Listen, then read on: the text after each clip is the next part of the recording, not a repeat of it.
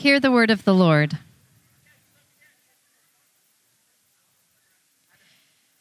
Now listen to another story. A certain landowner planted a vineyard, built a wall around it, dug a pit for pressing out the grape juice, and built a lookout tower. Then he leased the vineyard to tenant farmers and moved to another country. At the time of the grape harvest, he sent his servants to collect his share of the crops. But the farmers grabbed his servants, beat one, killed one, and stoned another. So the landowner sent a larger group of his servants to collect for him. But the results were the same. Finally, the owner sent his son, thinking, Surely they will respect my son. But when the tenant farmers saw his son coming, they said to one another, Here comes the heir of this, of this estate. Come on, let's kill him and get the estate for ourselves. So they grabbed him, dragged him out of the vineyard, and murdered him. When the owners of the vineyard returns, Jesus asked, What do you think he will do to those farmers? The religious leaders replied, He will put the wicked men to a horrible death and lease the vineyard to others who will give him his share of the crop after each harvest. Jesus said, I tell you, the kingdom of God will be taken away from you and given to a nation that will produce the proper fruit. This is the word of the Lord. Thanks be to God. You may be seated. Good morning. My name is Bobby. I'm one of the pastors here at Sojourn Community Church. Normally, uh, we have a nursery and kids' classes up through fifth grade on the other side of the building. Uh, uh and we also have something called Sunday Morning Students. It's a class for students from sixth through 12th grade. But today, it's all together Sunday, something we do a few times a year where we're all in here together, multi generational worship.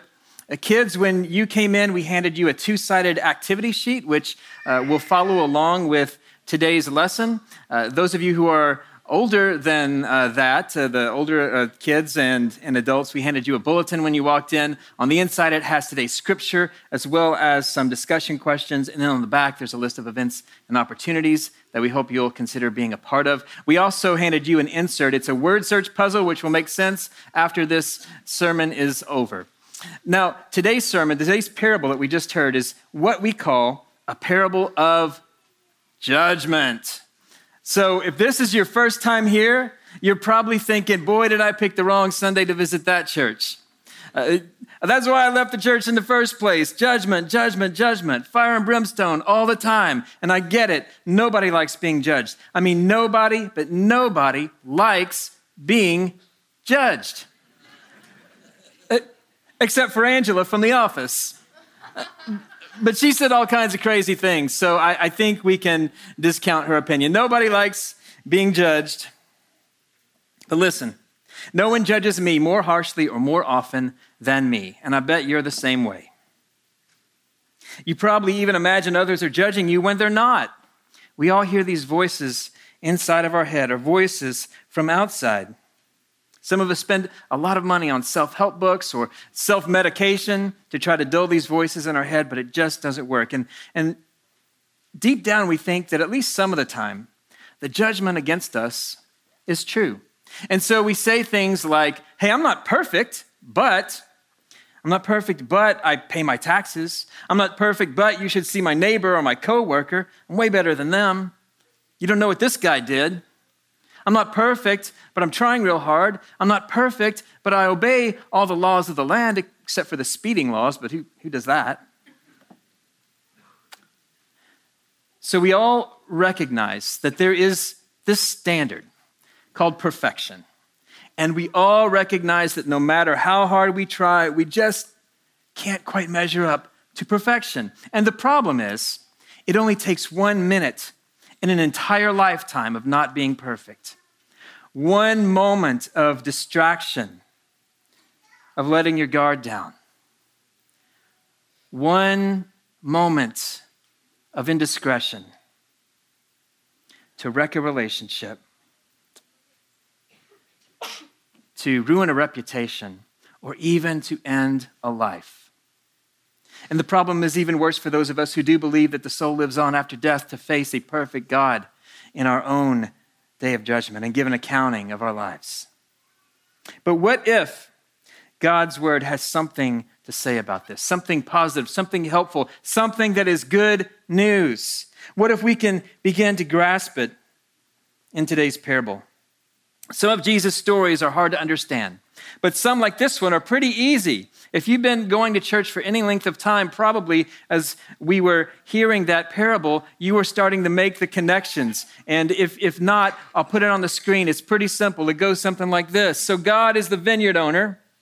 Old Testament heroes, the prophets, they were his servants, the ones that were getting beat up and, and murdered. Jesus is the son that he finally sends that gets murdered. The religious leaders uh, were the wicked tenants.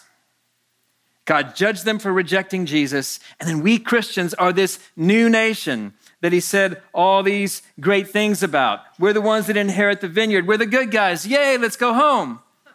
Not so fast.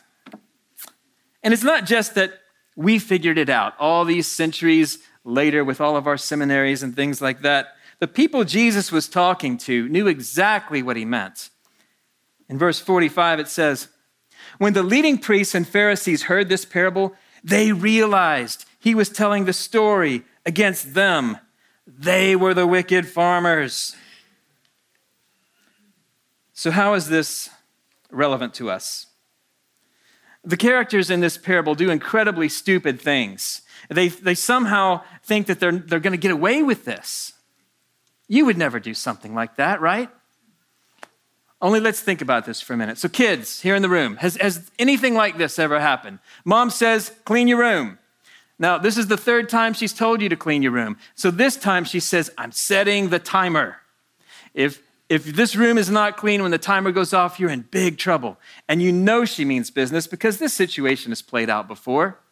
And you fully mean to go in your room and clean it so that you do not get in trouble. And you go in your room and there's all your toys and books and stuff like that. And I don't know, something happens, you get distracted, and the next thing you know, the timer goes off. The room is not clean. Sojourn students, uh, particularly those of you who have a driver's license, dad says, Hey, you can go out with your friends, but this time be back by the curfew. I'm taking the car keys. Last chance. So you go out with your friends and, and you fully intend to obey dad. At the start of the evening, you say, Hey, look, guys, everyone help me keep track of time because I have to have this car back by my curfew. He's going to take the keys. And somehow, at the end of the night, curfew comes and you're still not home. College students, professor says at the start of the semester, Hey, this essay is 75% of your grade. I'm giving you the semester to work on it, and I'm telling you now, don't bother filing for an extension. If you miss the deadline, that's it. And you have the whole semester. But what are you doing the night before it's due? Writing the whole thing.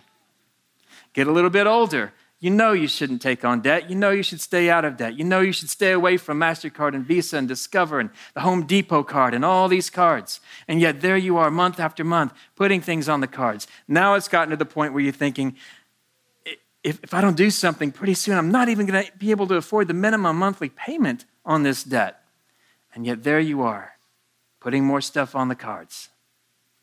You get a little bit older, and your spouse and your doctors say, if you don't stop eating this way, if you don't stop drinking this, if you don't stop smoking this, you're going to shorten your life. You're going to be in and out of hospitals. You're going to have all these medications. It's going to be a horrible experience, and you're going to die before your time. And you know they're right. You've read the literature, you've seen how this has played out in other people's lives that you know, but you're still eating the stuff, you're still smoking the stuff, you're still drinking the stuff. Some of you, even a little bit older. Death is not some abstract concept for you because your parents are long gone, your grandparents are long gone. Many of your, your own acquaintances, the people that you work with, people that you went to school with, have passed away. And you know you have less days in front of you than the days behind you. And you are speeding towards your own personal judgment day with unresolved conflict in your heart.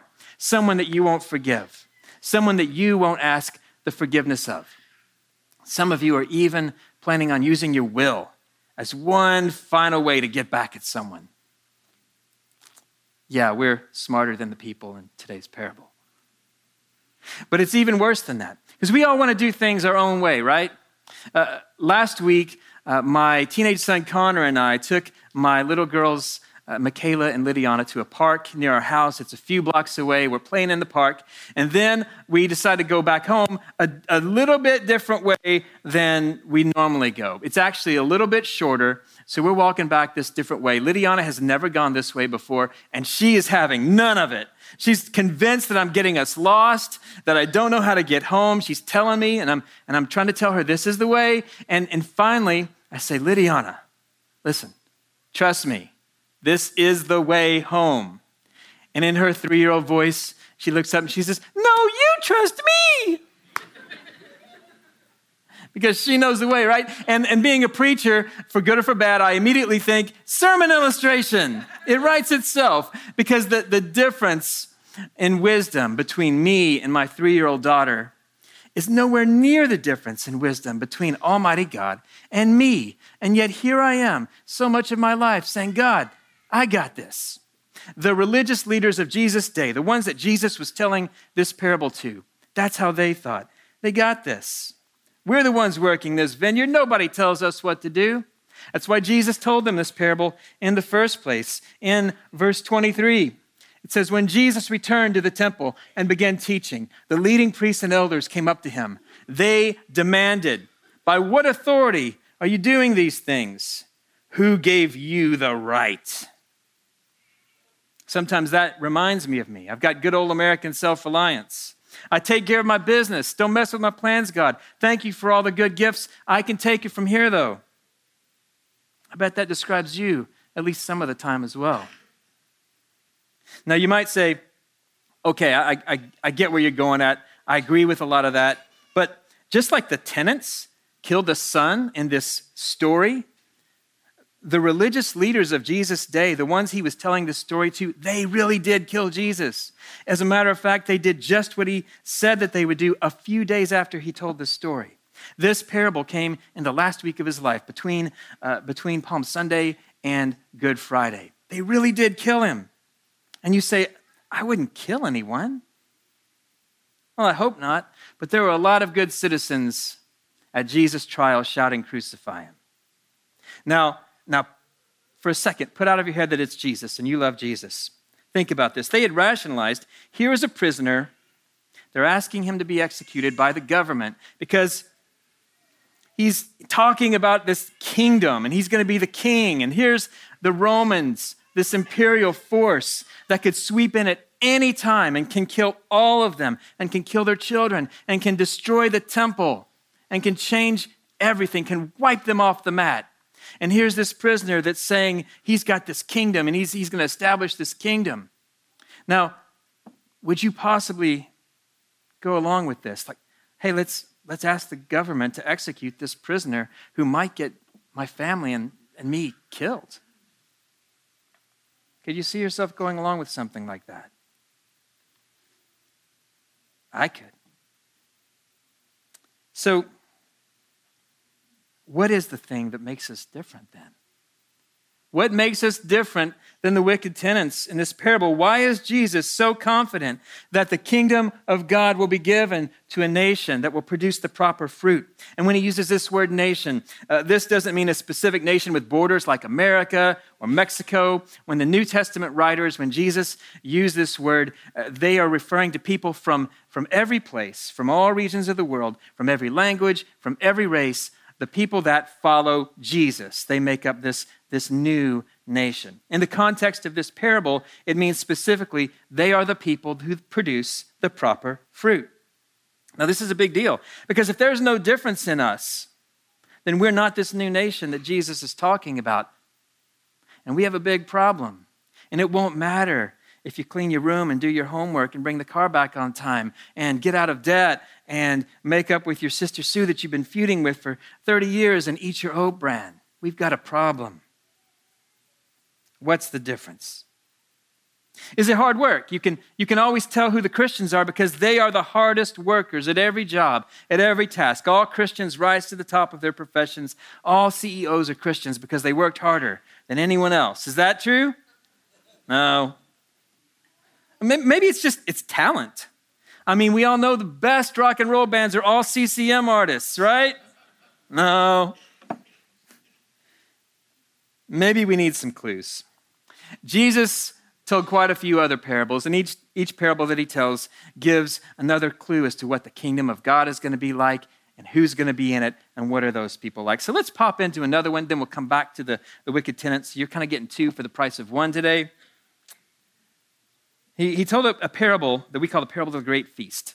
Uh, and in this parable, there's this rich guy, and he throws this big feast, this big party.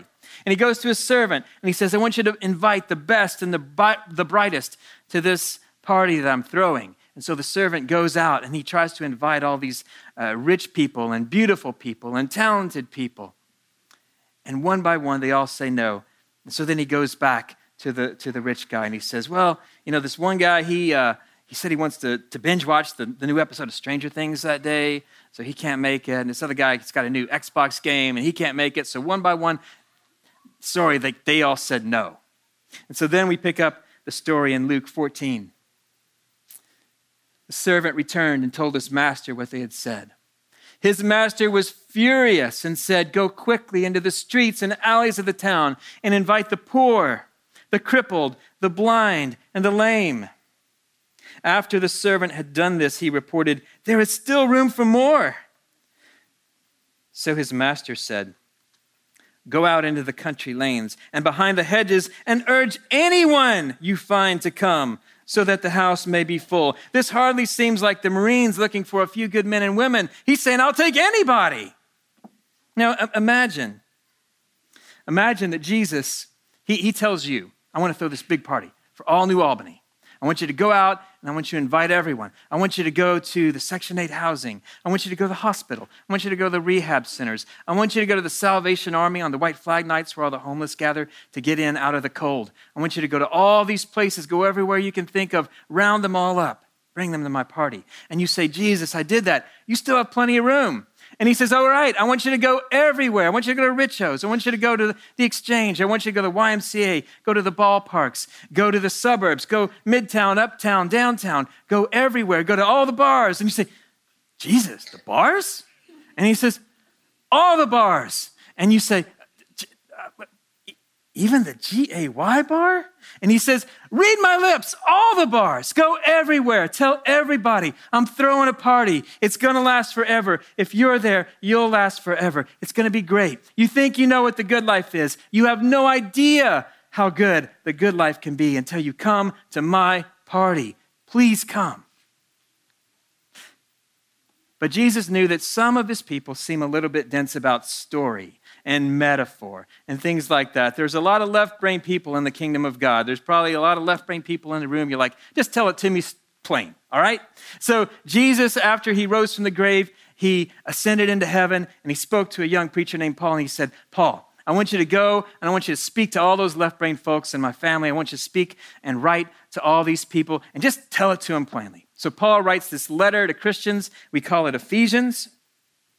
And here's Paul saying what Jesus has been getting at in these stories. He says, It is only by God's grace you have been saved, and you can't take credit for it. It is the gift from God. Salvation is not a reward for the good things we have done, so none of us can boast about it. Now, kids in the room, you studied this very verse last week. This is my daughter Lydiana's coloring sheet. It says, Main point Paul wrote that we are saved through Jesus alone. So, what makes us better than the wicked tenants in today's parable? Well, that's the wrong question. What makes us different is we know we're not better. We know that we need Jesus. We recognize our need of Him and we accept His grace. We remember the price He paid on the cross for all of our sin, all of the things that make us just as bad as the wicked tenants in today's parable. When we experience this grace, it's like we've been given a new pair of glasses and we can see clearly for the first time. We can't do it on our own. It turns out life with God really is better than life without Him. God's grace is everything we need and more than we can imagine. So we thank Him and we trust Him. And it's so liberating not to be under judgment any longer. When those voices, even my own in my head, say all these bad things about me, some of them true, some of them untrue. Doesn't matter anymore. Jesus knows everything about me, and He still invited me to the party. He still invited me to the kingdom as His very own family. But how can we feel this? How can we experience this day in and day out? Most of you in this room would say, Look, I am a Christian. I put my trust in Jesus. I got baptized. I became a member. I come here every Sunday. But sometimes I just don't feel this grace. How can we make this connection between this amazing grace and every aspect of our lives home, school, work, relationships, play? Well, we cultivate the grace that God has given us. Remember, we're like grape growers in a vineyard. To cultivate grace is to show grace to others, even when they don't deserve it, even when they're mean to us. When we do this, three things happen. So if you're a note taker, write these three things down, or I'll put these on the screen. You can take a photo. We'll go one by one. First thing is, it helps us learn to trust Jesus. Last Sunday, Pastor Jonah reminded us Jesus said, Someone smites you, someone hits you, turn the other cheek. Now, there's nothing in me that wants to do that. That doesn't make any sense to me. For me to do that, for me to show grace in that situation, I have to say, Jesus, I need your help. I know that's what you said. It doesn't make sense to me, but I trust you. Somehow it's going to work out best. It's what you have in your plan. Number two, it helps us feel and understand the grace God has shown us. When someone is annoying me and I, and I need to show grace to them, I think about how one of the major themes of my life has been God saying, Trust me, this is a way, and me saying, No, you trust me. That's what I do all the time. God has shown me so much grace, and He continues to show me so much grace. Perhaps I can show others. Number three, we show others what God is like, so they'll begin to trust Him too. And that feels amazing. The pressure is off. God guarantees He's going to use us to grow this fruit. We're working hard. We're using our talents not out of desperation, but out of joy. Envision a future where you're showing grace everywhere you go, not to earn God's favor, but because you are always in His favor. What might this city look like with several hundred residents who simply radiate grace everywhere they go? I get excited thinking about that, but if that seems too big for you, just focus on that one place where you show no grace, that one place in your life that it's really hard, that one person that is really hard to extend grace to. We'll call this your Monday challenge. I'll put this on the screen. Where's the place I show no grace? Ask God to reveal this to you. Ask God to help you with this place. Share this with your, your spouse or your family, your friends, your community group. Talk about this. Hold each other accountable to this. Just that one place where you show no grace. Maybe it's when you're driving your car. Maybe it's the grocery store. Maybe it's the gym. Maybe it's the, the backyard or the front porch in your neighborhood. Maybe it's school or maybe it's just one class. Maybe it's work or maybe it's just one weekly meeting. Where's the place you show no grace? I bet, I bet wherever this place is, I bet whoever the people are that are involved, it's a major source of stress and frustration in your life. And I bet if you will ask God to help you show grace in that place, and if you'll ask God to shower that place with His grace, I bet you'll be glad you did. And I know this because, again, He promises that we will produce the proper fruit. Not because we're better, but because we trust Jesus and He does the work in our lives. Where's the place you show no grace? The grace God has shown us is rich beyond measure and yet he offered it to us for free. But he did so at incredible expense to himself. On the night that Jesus was betrayed, he took a loaf of bread like this one, and after giving thanks, he broke it and he said, This is my body broken for you. Then he took a cup of wine like this one, and he said, Just like we pour this wine into the cup, my blood will be poured out for you. Drink this in remembrance of me until I come again. In just a moment, you'll come forward, tearing off a piece of bread and dipping it into either wine or juice as your conscience permits. The cups with wine will have strings of twine tied around them. If you're in the back half of the room, we'll have stations in the back so you can just turn around and go back there. If you need gluten free communion elements, you'll find them in this far corner over here, my left, your right. Now, I said a few minutes ago that we can feel and celebrate grace by cultivating it, but that's assuming you've accepted it for the first time. If you are not a Christian this morning, I ask that you don't come forward and partake of communion because it wouldn't make sense. It symbolizes something that you haven't even accepted yet. Instead, I urge you to pray at your seat. Pray with the Christian that came with you. Pray during the week to receive Christ, to accept his invitation to come to the party. And then we can prepare you in the weeks to come to be baptized and partake of communion with us.